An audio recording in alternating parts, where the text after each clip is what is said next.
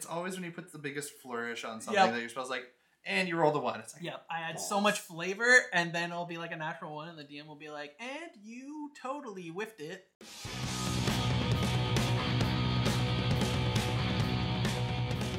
What's up, everybody? Welcome back to another episode of the Nerdy Misfits podcast. I'm Connor. And I'm Matt, and today we're here again with good old Tim, the RPG dude that you heard about in an earlier episode. And today's episode is going to be more D&D specifically focused because Tim is our D&D guru friend.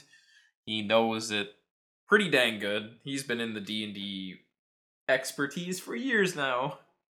what? I don't know. Thanks for coming on, Tim. Thanks for Thanks. coming, Tim. thanks. I appreciate. I, I enjoy being called the D and D guru. I, I feel like that could be on a business card.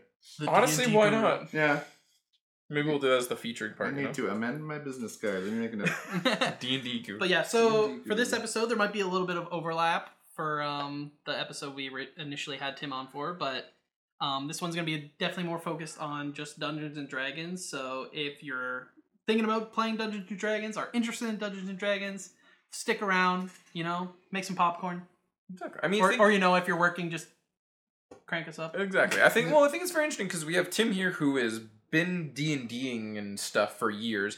And then Connor, you're still new to it, but you've done a few campaigns. You've done one shots. You're in a campaign right now.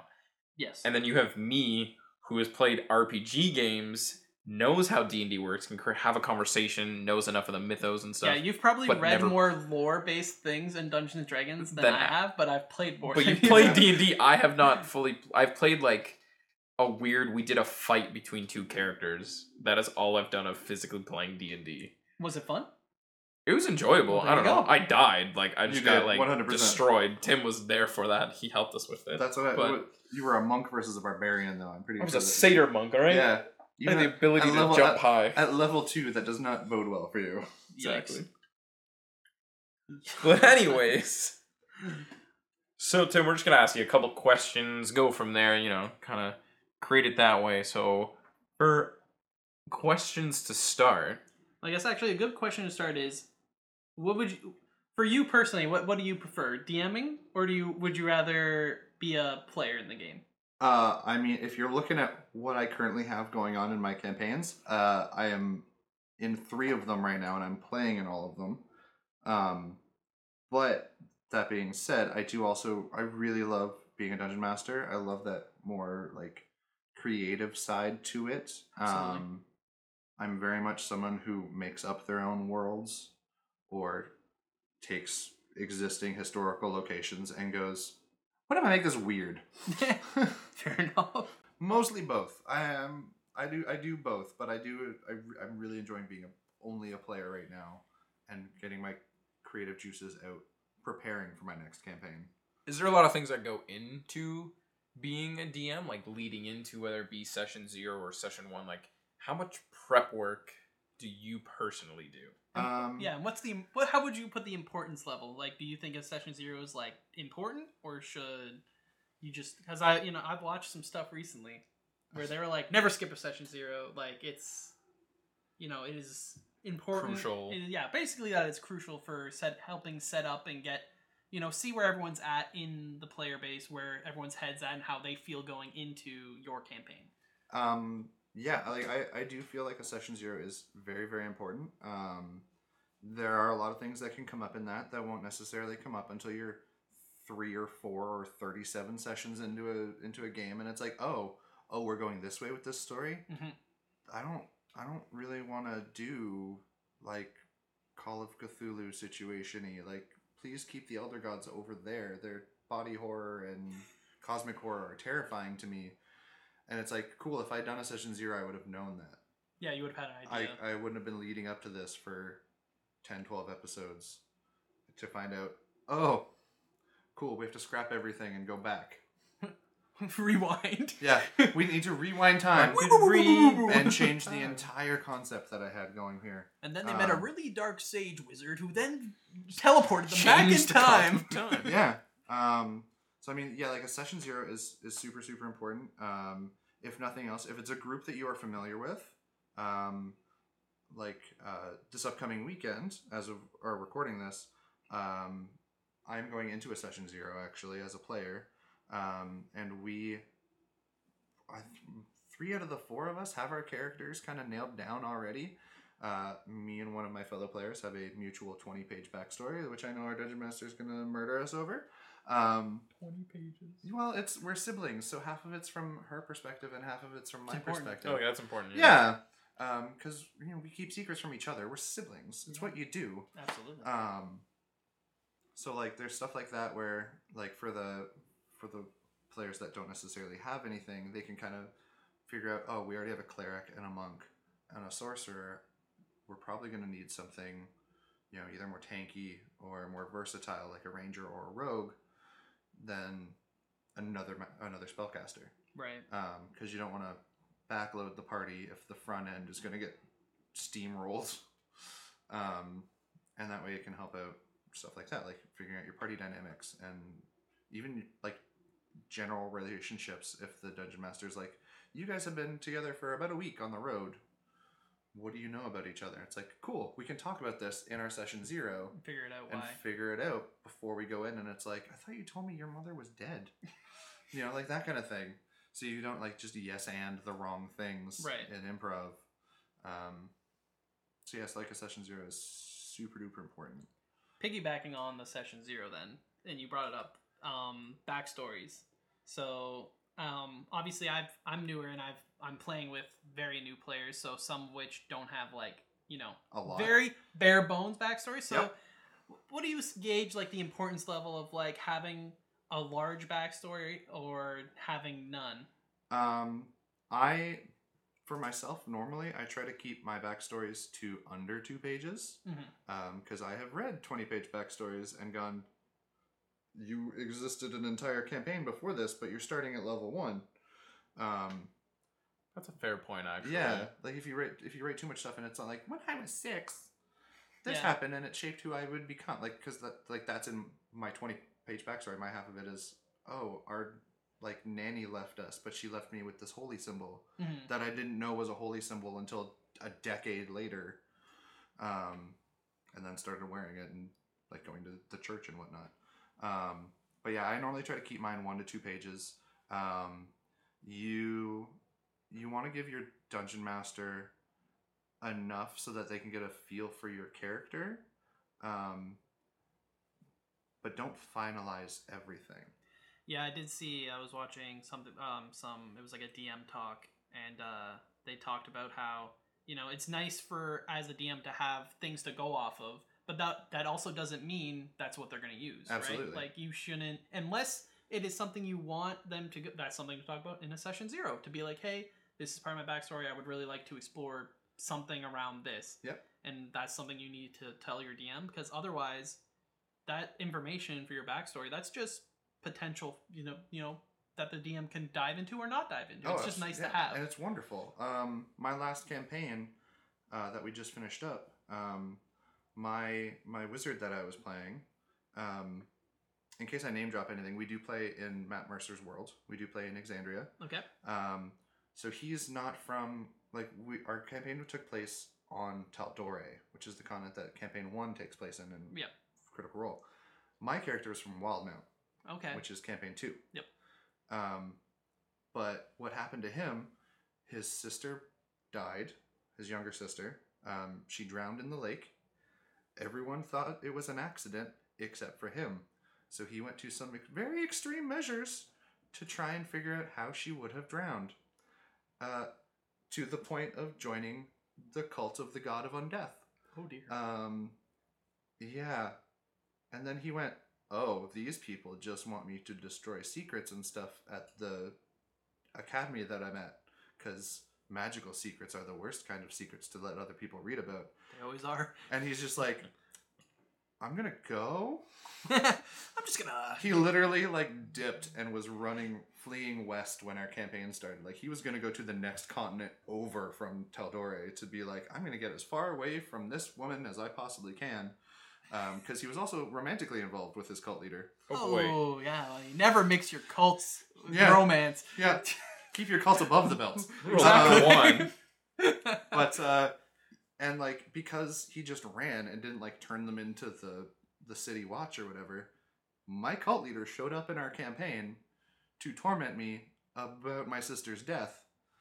Um, Oh, also, also kidnapping the character that became my adopted little sister. Oh my gosh. Some good story. That's no chill. Yeah, no, she had zero chill. Um, I'm really glad that I ended up getting the killing blow on her because um, Poetic. I really needed that. Sometimes the dice, they're just, they, They- just, they're there. they They know. just they know that you need it, but it was like it was one of those things. I was unconscious uh, towards the end of that fight, and everyone's like wailing on her wailing on her wailing on her. I'm like, I just want to do something. I want to participate in the death of my antagonist. And our paladin just like sees that just anguish on my face, and he's just like, I just lay on hands on on Damokos, or who's my character's name, and it's like, cool, I'm up again. Whack, and that happened to be the killing blow, and it's like, it's kind of perfect. oh, I love it, but also now I have to deal with the trauma. Yeah, that's fair. Yeah, I, I do feel like sometimes it is crazy how the dice really do sometimes like They They- know when the story's important. it just like uh it just fits. I don't know if you can relate, Matt, but but like um recently in our campaign, um my character is a uh once prince like I'm gonna say exiled prince, but it's more so he's unknown that he's alive when his family his family is dead, um and returned to the city and kind of you know re- end up taking back kind of the city, and um I rolled a really poorly on a persuasion check to convince the current steward to like go to the capital and let them know that like my family is back in charge basically For and sure. I failed that epically. But then I got mad, and my character's a warlock, so you know I added some nice flavor of like you know some purpley magic aura as Some- I'm as I'm as I'm yelling at this person now, and I got rolled a really really high intimidation check Yep. instead, and then it worked, and I was like honestly, that felt more natural for like my character Absolutely, yeah. and it was just like it just felt so much better because I was like, wow, the dice knew like that. That's how it should have been done. Yep. Dice The- are magical. The, the, the, the dice are a magical entity all themselves in Dungeons and Dragons. Absolutely. they take it, then they give it. It's so hard. so hard. The swing is so hard. I have, I have a question actually because we kind of talked about this, but I'm genuinely curious personally. Tim, how many session zeros have you had? I know it's probably a loaded question because you've been doing D and D for a while, but I'm just genuinely curious so, here. So like full session zeros, where like everybody in the party is there at once. Just in general, how many session zeros, whether you're the DM or the player, how many of you partaked in? Uh, not as many as I would have liked to. Okay. Um, including the one that I'm that I have going on this weekend. One. Oh dear. what a yeah. plot twist. Okay, I was expecting Yeah. like a lot larger no, no, number. it's always like I'll always like that. That's a full session zero. That's like the entire party showing Yeah. up to one conference call, basically. I always try to make sure that I talk to uh, You my have players session individually, zeros? or if it's two people from my household, I'll talk to both of them at once. That kind of thing. Um, but like a full on session zero where we set like um, like get all of our characters set up and their relationships with one another and any um, safety lines that are a thing. okay. Um, So yeah, it's kind of like having do a session zero. Just Yeah, it's just more is, individual. Because I uh, one of the things I always try to ask them like, what would you not be into? yeah. So you're still getting the important Yeah. information you need. It's just a matter of how you're it's not getting it. formal. Yeah, yeah. I think we've done. We did end up having a session zero, but our DM did end up like reach out to everyone, kind of initially be like, "Hey, what's what's your idea for your character?" Especially since we have new players too, right? You want to like talk them through and be like, "Hey, there's no pressure. You don't have to have anything crazy. Like, I can help you come up with your story Yeah. as we go." Like, so I, he definitely reached out to everyone to see where they're at and if they had questions about the world or like if this would be okay. Because that's another thing. You don't want to just add your own homebrew content or something, and the DM's like, "What's Where- going on here?" where where did this come from? Yeah, especially especially for stuff like that. Like uh, if you have a character concept that's based off of a class that you found online. Like I have I have a really cool one that basically makes you gambit.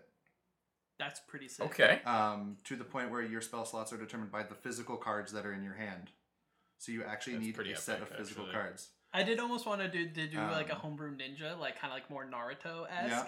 where I never ended up doing it, and that actually is because you mentioned it earlier and already was the backstory was just too fleshed out. Where like I do the char- remember you writing yeah, this character. and the, the character actually. was already like you know it was like they were full like cloud ninja. they're they're Oh, yeah. already an anime pro tag. Like Yeah. you know they didn't need to be in this session. It would have been maybe cool if that character showed up to help the party or something because they were already established, but it didn't make sense. I, I left volume 50 of my story to come join your volume 1. Yeah, exactly. And it was a cool character, and that's I, I love character making. It's definitely one of my favorite oh, things Oh, yeah. is to just fool around and like look at different classes and be like, oh, wouldn't it be weird if this race was this?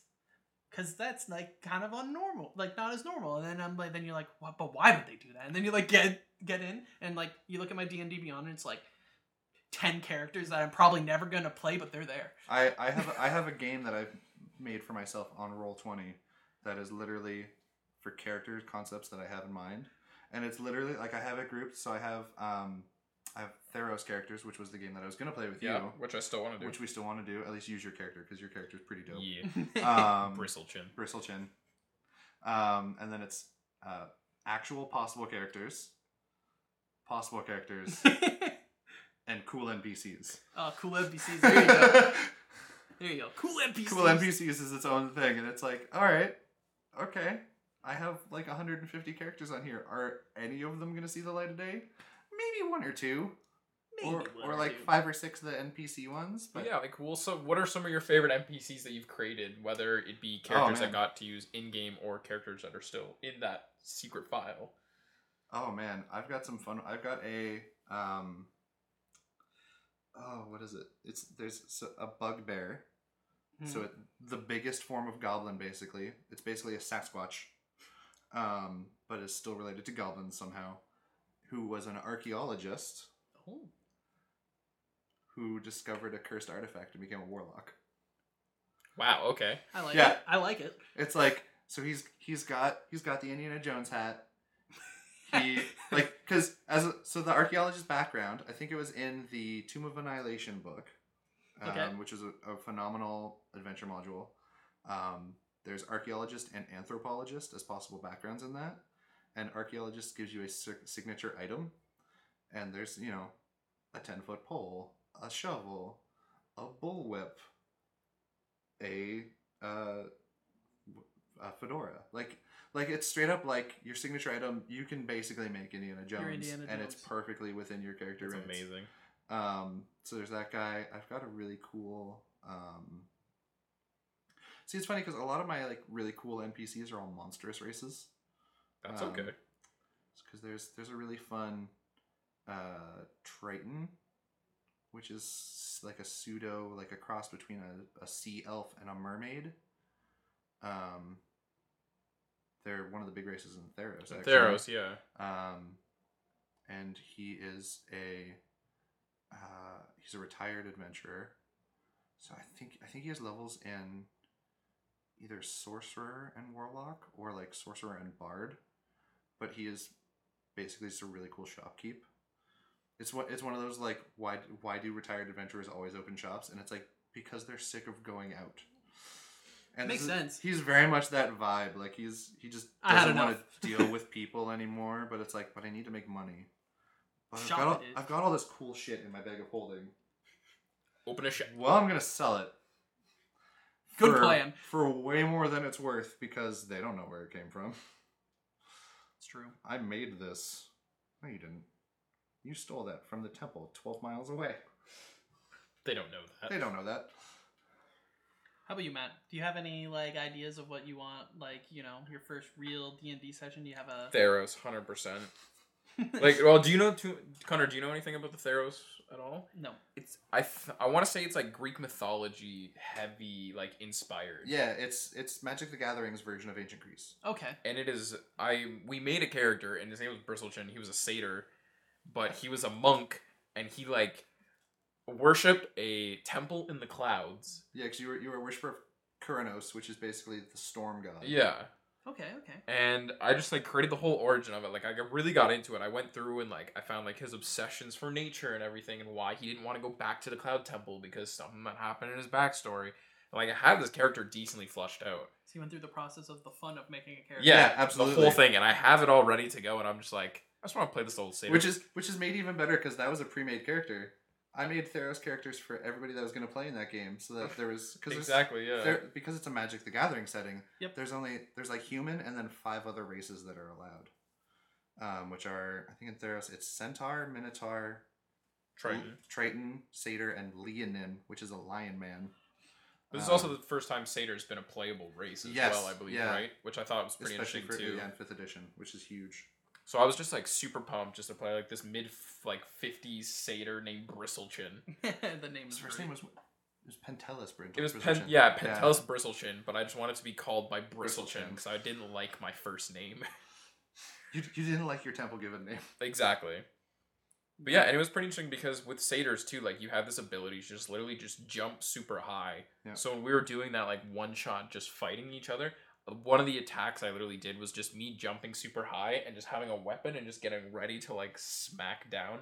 Felt very anime Yeah. Yeah, it sounds like very full anime. anime, just This- like especially since your weapon's a quarter staff too. exactly. So I just had a staff. It was like like a just stick. come wailing down on his head. Yeah, I think So- my I'm mine's like recency bias because obviously like right now I'm playing a character and I feel like that's my favorite character because I'm only in one Well, you, section. once you get into it, Oh, yeah. yeah. and it's like well the other thing is like I haven't made too many. I made one character for a one shot and the one that I had for a campaign for a bit. So I've only got like three real characters I've played.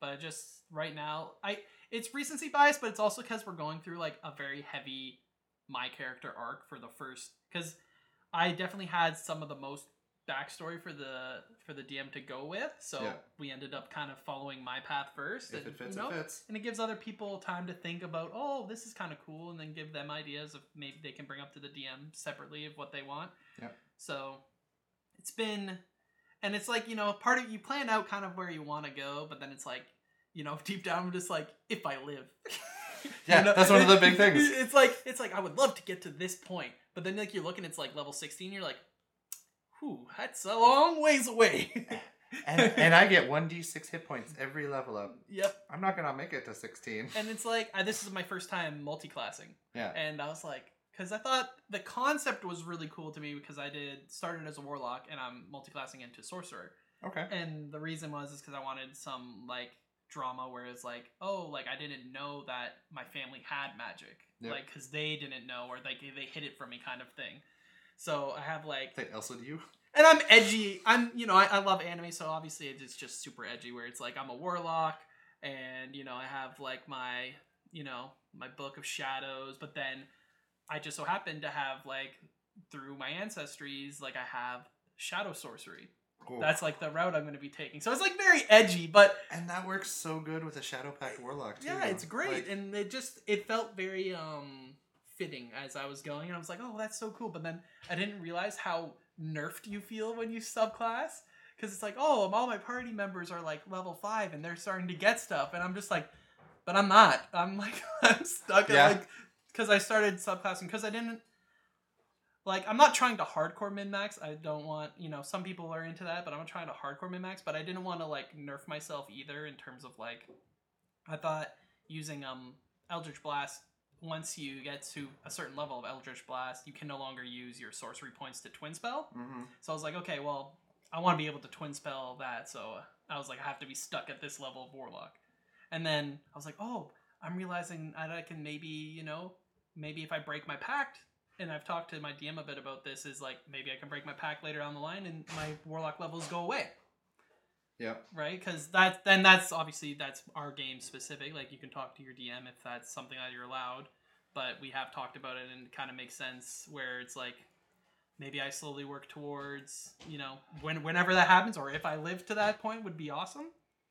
But it is like part of the um part of what I'm enjoying about the character, and that's also because we're going through my story right now. Out of curiosity, what is your Warlock Pact? Um, like the the person I have a pact with. Yeah. Um, I can't remember her specific name. She's like the Spider Queen, I'm pretty sure. Oh, your Fiend Pact. So, Okay, that could that could be trying to break your pact with the Spider Queen could be a problem for you. it's sounding like it's a problem for everyone It right now. oh in- no, a- in having a, having a pact with the Spider Queen is Yeah, a problem for it's- it's- everyone. It's sounding like but a problem right now in the it- campaign in general. She seems to have her hands in a lot of cookie jars in the area. That's what happens when you have like two normal hands and then eight spider legs. I guess yeah, I guess I guess you'd be right. So yeah, so she's kind of around yeah, and she's affecting other party members yeah. current, you know, also we'll call them like, you know, they're basically there's like also happens to be a witch in the area who's also of Connected to yeah, her. and So basically, it feels like it's you know kind of feels like she's kind of being maybe being set up as a big bad. I'm not gonna take you know you know, but I'm saying it's a possibility. Yeah. And it almost fits perfectly into the ties of like, oh, that would be a perfect way for my guy to lose his warlock status and levels and being like, yeah, I'm done with you. Yeah, cool. You you helped beat the avatar of the Spider Queen. Yeah, we're gonna just gonna take that from you and just be like, die. But yeah, I did, and then like I like I just like some of the things that um the like the packs with the warlock, like the sh- the shadow warlock, I think they had for the because the sha- the the you can't like one of the options is like oh you don't sleep. Yep. You don't need sleep. You and I was sleep. like that sounds edgy as hell because like I've had bad dreams of um because in dealing with my edgy, my family's all dead. That's kind of how like I initially got my pack was my character was um kidnapped and in order to get my freedom i kind of like prayed for just getting And- free. For to anyone. yeah. Yeah. and like the cost of that freedom was also my whole family getting killed because my character hated being like royalty and like always having to live up to like these standards. Hmm so she took the freedom as like oh you'll be free all right. So i was freed of everything. And that's also why i became a fallen aasimar is because of my pack that i took That makes a lot of sense. Yeah, so that's cool. so that's why I became fallen, and you know, then then I ended Is up. this all whatever. public knowledge inside your campaign right now? In Yep. case some. Okay, just Well, like wanted I to said, make sure. like I said, we're following my story, Yeah. so we we're Okay. almost wrapped up this arc, if you will. Like we've I've gone back to my city. Um, they they they recognize me. Obviously, some of them are in shock. We had to like take out some higher up that you know was trying to say that I wasn't there or whatnot. And um, basically, I'm putting someone else in charge because my character still feels like he has Things to more do. self discovery to figure out, and like he feels like he's found a new family, and like so that you know to not just end the campaign with Yeah, the character kind you of thing. sure. So that's um kind of it. But yeah, it's um it's been fun. Like and obviously like I didn't tell my DM all of these things. I didn't pick who my who my pack was specifically with so that the he like it was just like, oh, you see a floating head in your dreams and stuff, and then slowly I learned who it was and well you know we went That's to the clever, library. actually. It's but it's been fun and obviously like part of me is like, yeah, I really want to get to these levels to reach, but then it's like the biggest thing in Dungeons and Dragons is like you don't want to play too far getting ahead. Yeah. I have this really great plan for level twenty. It's like you're level two. yeah, you got a long ways to go there, kid. Uh, that like your, your story with the with the warlock sounds a lot like my uh, one of the other games that I'm in. I'm playing as a, a bugbear rogue, um, and we're doing um, the Out of the Abyss campaign, Yep, yep. which is very Underdark focused. Um, but we started we started with um, Scarlet Citadel from uh, it was originally printed in 3.3.5 I believe, and then got redone for fifth edition Dungeons and Dragons um, in one of the anthology books that they did, where they also brought up like Tomb of Horrors, Yep. which is a wonderful adventure that I really want to torture people with at one point. Um, it's designed to kill everyone. Matt, Perfect. It's it's wonderful. It's gorgeous. Um, Indirect one. Sometimes shot. that can be really fun. Oh yeah, knowing knowing that your character is unlikely to survive makes for a really fun one shot. Um, but so we Rogue One ain't so bad. Yeah what? No, no, we're not. No, we're not discussing Rogue One. but it's uh like there, there's one part where you uh like crack open you can crack open a sarcophagus and fight a desiccated mummified troll who happens to yes that's a yep that was a sentence that i just said All right, just making sure. who, who is also a priest of uh, tiamat Okay. the the dragon god of chromatic dragons, the evil ones. I got murdered. So there's a thing if you go below your maximum hit points, um, like if you take enough single single target damage to go below your maximum hit points, you're just dead. You're just dead. If you go to zero, you're unconscious. If you go below your maximum, you're just dead. And it's like I had two hit points when I got slashed by this troll. And as a first level rogue, I had Yeah, you didn't have much. 11? I think I had 11? Yeah, not very much health. Um, because I I souped up Constitution because he's a bugbear. Um, but yeah, I straight up died, and our dungeon master's like, Tim, do you like this character? Yes. Do you want to keep going with this character? Yes, please. Zombified. Okay, cool. Everyone else, take your headphones off. Oh. So everyone else is literally sitting there on Zoom with their headphones off their heads Right. watching the two of us role play this scenario. Oh no. Um, he didn't. He came back. Um, he can never go home. Because if he does, he's gonna have to kill some people. Um, because he owes some souls, Oh. Oh dear. and he was thinking of his family when the deal was made. So it's like, cool, you owe your family members to me now. It's like, okay, cool, Thanks. she got dark fast. yeah. But it's cool because now we're in the Underdark and captives of the Drow, and it's like, yeah, I'm, I'm not making it out of this. It's all fine. The It's deal's fine. fine.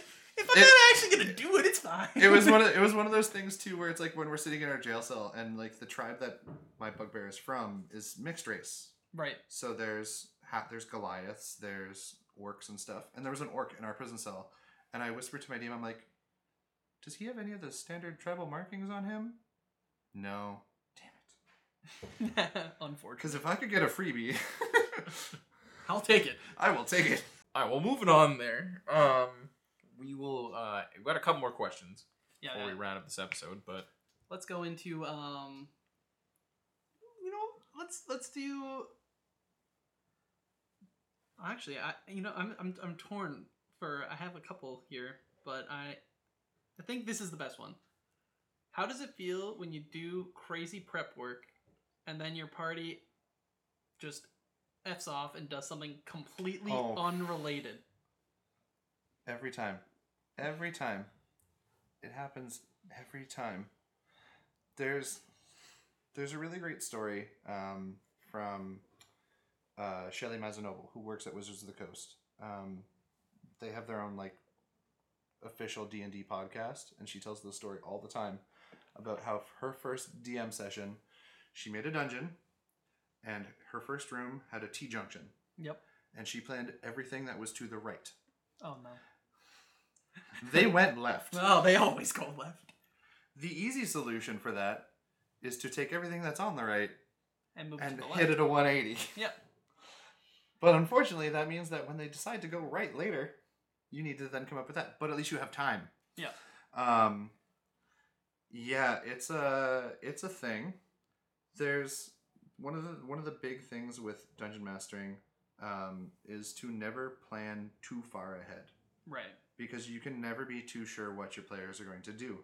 Um, my my Cleopatra era campaign that I was that I was working on, I had done a bunch of like little side quests that are in this town to help get them a little bit more magic items and a little bit more XP, so that when they went to go do what the the sheriff effectively of the town wanted them to do, they could survive it. Yeah, they're like pop- properly prepared. Yeah. They did one of the four things because it was on their way out of town. Um, so then I had to create a. D, uh, I had to make a Dungeon Master player character to save them. I had to Deus Ex Machina the hell out of it. to save them. They That's probably hilarious. would, to be fair, they probably would have been okay. But I had them there, and it helped. So it wasn't terrible that they were there. Um, this would have been a character that would have been either like joined the party as a DM PC, um, which for a party like basic guidelines for Dungeons and Dragons requires five players. Mhm. All of the if you're playing a pre-made campaign, they're all set up for five players. So having a party of four, it's always nice to have that DMPC. Yep. Um, even if there's something that's not huge, like the one campaign that I play in, our DMPC was a archery focused fighter. So wasn't a ranger, so didn't have spells. Right. Um, but was there and consistently batted 500. Um, she had a perfect 50-50 average for a long time. Can't ask for more than that, really. Exactly, until she was able to sh- fire three shots on a turn, and then her average started fluctuating a little bit. Then we need to kill her off. Uh, no, she was great. We we, we love Akara, um, even though even though her average dropped, but she was still Even though her average, she was still our team. she was she was still doing great uh, and helping us out. Um, but yeah, like players will always do something that you don't expect them to do, um, and if you think that they aren't going to do that, well, get ready, folks.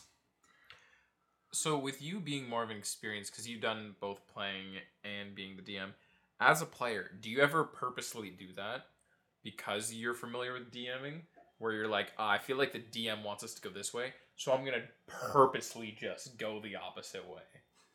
Yeah, Like- just like screwing with Yeah. Do you ever just like, you know what? Let's just screw with the, the DM on purpose. Um, You're just like setting up like like you this whole scene where you need to like do something at like nightfall with the full moon, and you're just like, "Hey guys, I was thinking we we just go for some drinks." I I can honestly say no. Okay. Um, I have done the opposite though, where uh, so in the the Disney game that I play in, um, where we are all princesses, um, and I'm okay saying that because my princess is a badass. Do not mess with Kida of Atlantis; she will murder you in your sleep. Um, Oh, sounds like a scary princess. she is a terrifying. she, I mean, she's an ancestral ancestral guardian barbarian. yeah, she sounds scary. Yeah, I don't mess Um, with her either. she when she goes into a rage, she doesn't like do a standard like rampage. She just pulls down that battle mask that they use for like twelve seconds in the movie, um, and quietly rages because that's worse. Inner rage. Um, but in that one, there were a couple like a couple times in our very early early sessions where you know everybody else who was brand new to the game didn't really know what they should do, uh, what what they were able to do because they don't know that you can. They didn't know at the time that you could literally do whatever you want. Right. Um, so it would it was one of those things where it's like we should totally go that way. Like Let's go that way. let's go. We Kind of help the DM. We have to go to the tower. Like that's we know that they're there and causing a problem. We have to go there, um, kind of thing. So it's like, and in that case, like it was that was one of the few times like I, being the more experienced player, I wanted, I still do. I still like I want more of the focus to be on the newer players. Yeah, it's you're just kind of helping them guide. Like you're like you're like the training wheels to be like, Yeah. hey guys, we're gonna go here, so we And it was one of those things too. Like everybody, all the all the new people had like our dungeon master made their characters for them. Like talk to them about what princess they might want to play. Mhm. Um, so we have uh, we have Jasmine who is our rogue, as you do. She rides around on magic carpet. It's great. epic. Um, we have Moana who is a, I believe she's an ancestral paladin. okay. Um, so ties to nature and everything. Uh, we have Cinderella, who is a Fey Pact warlock, okay. who has her her uh, familiar is uh, fairy godmother. nice. Um, and we have um, shoot, I'm no, I'm forgetting something down, but when they're gonna be mad at me if I forget them, and I You've been forgotten I'm so Because you're the sorry. I'm least so important sorry. princess. Um, Jasmine, Moana, Cinderella. We and had- we- that's when we Tim's princess was actually But now, but now we have like later on in the story. by another princess. Your DM is gonna listen to this. she's gonna just like she's gonna listen to this. Just be so mad at me. I'm s- I'm sorry, Leah. I'm sorry. I have Um, failed you. I have failed this city. Um, but now and then like a little later on in the story, um, another more experienced player came on as Belle, who's okay. an artificer, um, makes sense. who had a clock had a clockwork robot following her around. Those Cogsworth 2.0. Nice. Very Um, you know, as you do. Um, I'm so mad at myself for forgetting. Don't worry, you're not the only one. I'm sure. Oh, especially whenever this goes goes on air, because I will be sending this to everybody, and they're gonna be mad at me. Um, but we have like uh, we have a DMPC who is uh, Ariel, Right. who is a druid who's with us now. Um, but yeah, like it's uh, and it's one of those things where balancing. I feel like I'm getting off of the original question at this point, but balancing like when when to help guide the story and when to just let everybody else Be a Experience player. it. Yeah. experience making those decisions and making those choices um, and not intentionally messing with your dm yeah. um, They put a lot of work in. they put a lot of work into this stuff guys don't intentionally mess up your dm story by murdering the dude you're supposed to form an alliance with Yeah, that's rough. That's it's it's rough, buddy. Um, but uh, yeah, Okay, actually, this kind of Kinda. piggybacks off of it. But what what is your? I guess since you have DM'd, how about like when to railroad or railroading versus kind of like the free like roam storytelling? So, I, I'm very much that kind of that kind of person. I, a true railroad is very very hard to do. right. Um, Well, it's like just obvious. And yeah, it's it's one of those things where it's like, cool, you're going into this dungeon. There are no side corridors. Yeah. There is no secret passageways.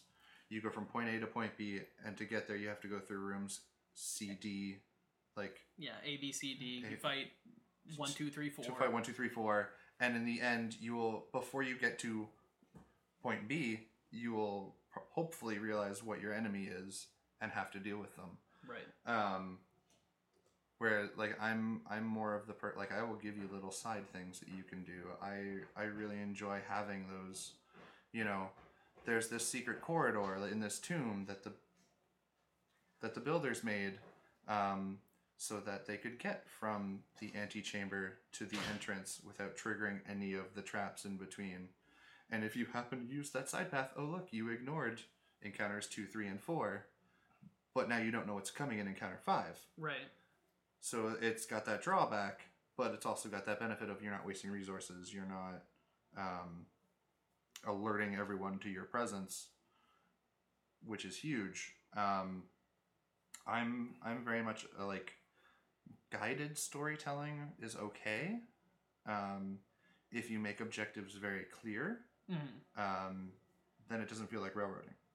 Right. Because then Um, it like feels like they're accomplishing something yeah, or it- trying to work towards a goal. If nothing else, it gives them the illusion of choice, Right. which is More important to have. which is more important there's that for some verisimilitude that comes with d&d where you have to accept you have to accept the fantasy for it to become a reality Right. um, so it's very much a if you you have to accept the story your dungeon master is trying to tell you in order to enjoy it For sure. I agree with that. um, so having a true open world like a like a witcher 3 kind of scenario where it's like cool my main quest is in skellige i'm gonna go dick around in novigrad for 4 to 45 hours like you don't be that guy So I think that kind of segues into a kind of question like that's super important, obviously. And is there any other important things that you think new players should think about when they're starting to to go into more D and D? um, things that they should think about. Um, don't be afraid to try something. Um, it could be it could sound super outlandish in your head and go this this would never work. This this is impossible. And your dungeon master when presented with the scenario might set the difficulty at being dang near impossible Give her a go anyway. but give her a go. What's the worst thing that could happen? Like your your fictional character dies. Cool. That's still good storytelling because everyone else in your group is gonna try and find a way to bring you back. Hopefully, Or it will impact their character in a meaningful way. or it'll impact their character in a meaningful way. Right? You never know uh, when the actions that you take. You never know when they will or how they will affect everyone else at the table. um, a really great story for that uh, from the from my big my big Saturday campaign where my where my sister drowned. Our druid, who became my adopted sister, uh, was in a fight with a creature that was kind of like a bridge troll, like lived in the river beneath a bridge, and she ended up falling unconscious in the river. Okay. So when we finally able, were able to bring her back, I literally like ran up to her, grabbed her by the collar, and went, "Never do that again." But that became a moment where it's like everyone's like, "Why did you react that way? What happened?" So they start, So the other characters starting asking questions to my character. It's like, "My sister drowned," Yeah. and it's like that's that was a huge thing for me as my character to be able to reveal to them because then it totally changed their How they view you. how they view me and Yeah. like why I am sometimes the way that I am. So do you think it's important then when you're having this whole character background stuff and you're either session zero or like the first few sessions to not reveal your entire character to the party? Oh, absolutely not. Never do that. Yeah, you're kind of like Yeah. taking away all like the The fun and the mystique. mysterious Yeah, of yeah. I think other good advice for like from what I've learned from the few like sessions I've had now in terms of like campaigns is that one thing when you're role playing as your character, like obviously I mentioned this in the first episode we had with him, but you don't have to act in like specifically the voice or whatever to be your character. But a good thing is always to remember n- you're not you, right? Like Yeah. if you've created your character, remember you have to do a double take. If it takes you a couple seconds to really think about how your character is going to react, remember that it's how that character reacts. So some good advice that me and my DM have talked about to some new players is like it's sometimes better to maybe make your character more close to how you would react initially when you're first learning how to roleplay because if it's more tied to how you are as a person then it's easier for those reactions obviously but that's one thing is to do that double take of like is this how this character would react Yeah. i know how i might feel but how does how do they feel in this situation that's just like some good advice when role playing in Yeah, general. absolutely. Yeah. Never like from, if if you have an acting background, it's a lot easier to jump into those more extreme versions of yourself. yeah for sure But it, very few people have that. Yep. So having your first character be very similar to your personality is a wonderful thing for you sometimes. And like you don't definitely don't feel like you have to make your character sound different. or yeah like Uh, completely different I my my last character he had the part of the country that he was from uh, has Germanic ties in the lore, Mhm. so he had German accents. yeah But sometimes it would slip. I would sometimes like bring in a little bit of Australian into it. Sometimes he's I all over how. the place He went all over the map. But like that he's was a- actually an international spy yeah, literally that was a choice that I made for him.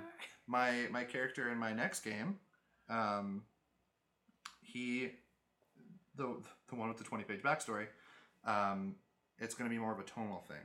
Oh, okay So yeah. it's gonna be he's gonna be like using my voice, but have his enunciations and his kind of focuses on syllables very different.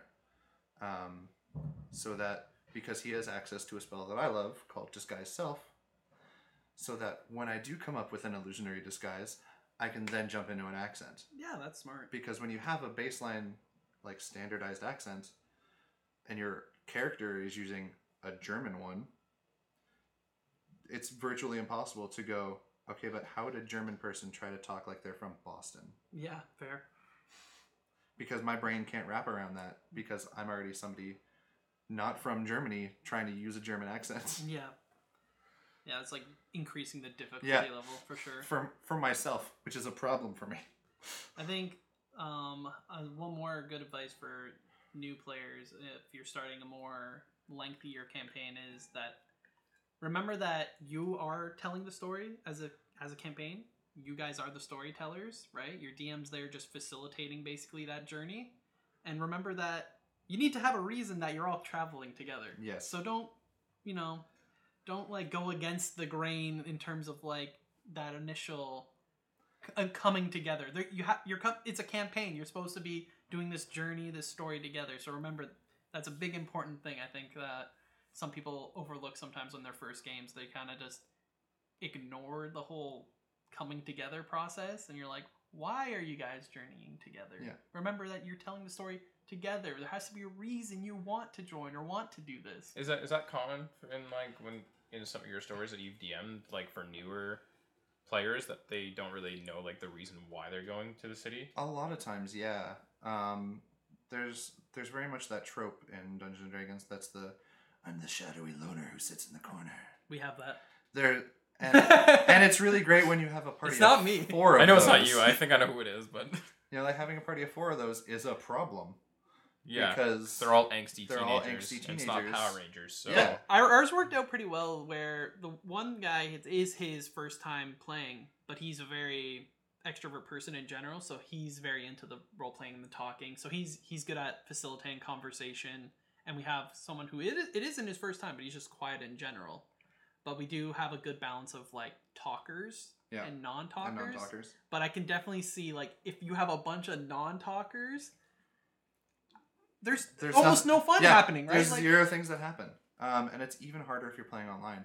for sure, yeah. Because like my my group is very much, we're very story focused. We like telling a good story, um, but ha- online, you know, you're always afraid of that. You know, three people try to talk at once on Zoom, and it's so you get just minutes and minutes of just silence. Ooh, awkward. Um, but then when we went to play in person, uh, and there was virtually none of that because we could physically see when somebody was trying to speak. It wasn't just of their head, like yeah, like you can see the body language. you could see the body language of like I have an idea. You know, Before we wrap this episode up here, Tim, um, obviously I pro- probably won't be too much help with this, but do you have any questions for me or Connor when it comes to D and D and stuff? um, I mean, I feel like a big one would be, do you guys think that you'd be cool playing in a game that I would run? I think we would I definitely mean, be I'm down. 100. I just I want to know, play. I know D&D, you want to so play. Um, but that's because I've been trying to get you to play for three years. It's not me. It's, It's not- everyone else. It's not just you. Don't worry. we've, we've tried to convince Matt to join our campaigns. We're just like a one. It's more so Matt's time. Yeah. Matt's availability. Yep. is- it's it's a little bit a little bit of skew. I feel like attacked all of a sudden. We do it because we love to do it. Connor, yeah, I would be totally down. Then Theros. Theros maybe or something, uh, alternate history adjacent to or Theros. that too. Because Your home I. I am a classicist. That's true. I do love me my ancient history. Any other questions? I don't think so. I mean No. that's kind of I have a question for Connor actually, because I'm curious. With the campaign you're doing right now, are you doing any special voice or like how how are you portraying your character? Um, he's very the voice. I haven't really done a voice. Okay. it's just kind of me, and uh, he's just very cocky. He's very um, he's very charismatic. Okay. Um, obviously he's very spoiled his whole childhood because he was royalty, but um, he the way I kind of intertwined with one of the newer players was that he's an old older than me and he's a bard, and I met him on my kind of like journey, and he's taught me how to live. I'm putting air quotes here. Yeah. Yep. So he's taught me how to, you know, a woo a woman, how, how to be a bard. how to woo a woman, how to make money when maybe it's hard to make money. And uh, yeah, so I definitely have taken a lot of, you know, maybe not good things from him, but I have learned a lot from him. Yep. So my character is very charismatic, full of himself, and it slaps me in the face a lot because I'll be all like cocky when I'm using a spell to like attack something, and then I absolutely fail Oh, it's it's always immensely. it's always when you put the biggest flourish on something Yep. that your spell's like, and you roll the one. It's like, Yeah, I add so much flavor, and then it'll be like a natural one, and the DM will be like, "And you totally whiffed it." Yep. Like, cause uh, the way we met initially was we were like in a kind of like a coliseum fight, oh, nice. and uh, and I'm just like living it up with the crowd. You know, I'm just like, "Oh yeah, I'm mm. here." You know, look at me. They're all clapping for me, and yeah, I failed many. I think I don't even know if I hit anything in that entire session, yep. but I looked good. And and sometimes in a coliseum, that's what's important. I was. They loved me. Yep. But yeah, that's uh that's how I've been kind of portraying him is that cocky, and he has already through the story that we've told. I've already, I would say that he has matured in terms of like, because the city was completely different than when he was there. Like you know, like the undercity, like the lower half of the city's been basically looked down on and is seg- segregated from the upper city, and it wasn't like that when he was a kid, and so he kind of wants to bring it back to like how it was. So I think he's matured a lot, but as we go through, like he's still gonna be like, oh, where's the brothel? Where's the nearest brothel? Yep. You know, they, that's kind of that's just how he has been since he was 15, and now I'm well, I'm 21, but something happened where I got aged 10 years, so I'm 31. But and that that's what happens when you learn life lessons from a bard. yeah, so it's been uh, it's been pretty great, and it is fun because I think the charismatic characters are more fun because you get all those deception or persuasion roles, which can make things a little more crazy when you're trying to convince people to do some certain things. Yeah. But It's e- it's even better. My my wizard was trained in deception. beauty, Did I ever actually lie to anybody? Nope. beautiful. All of my checks were persuasion, and it's like that's not helpful to me. But Never- okay. Never get to deceive. Weirdly enough, our paladin was the one who lied the most, Oh no. It's always the holy ones. and he was the one who's trained in persuasion. It's always the holy ones. It's always the holy ones. Trust issues. But yeah, guys, I hope you learned something from this episode too. And don't be afraid to find people in your circle or go out there online. There's so many different things, Reddit, Discord groups, etc., where you can join your own D&D campaign and give it a try for the first time. Tim, thank you again for coming on the episode. And for the listeners, where can they find you again? Uh, you can find me. Best place to find me is on Instagram at uh, door no2 studios. Um, and yeah, if anybody has anybody any questions about D and D, I am more than happy to uh, to assist. Uh, I've got close to twenty years playing this game now, so uh, Don't be afraid to DM him. don't be Instagram afraid to for it. message me. Four editions live in my brain. He will answer your questions. And yeah, guys, don't forget to check us out on all the major Instagram, Facebook now. Facebook. Um, yeah. Hopefully TikTok soon, Twitter, obviously Spotify, wherever you're listening to the podcast, whether it be Apple Music, all the iTunes, major, all the major, major ones. all the major podcast platforms. Don't forget to check us out. And specifically, also check us out on Spotify. If you got Spotify, we usually like to post questions there. And don't be afraid to send us any DMs as well or emails or something if you guys have questions for us to answer, whether it be D and D themed or anything nerdy themed. And yeah, I'm Matt, And I'm Connor. And I'm Tim. and we will see you all next Wednesday.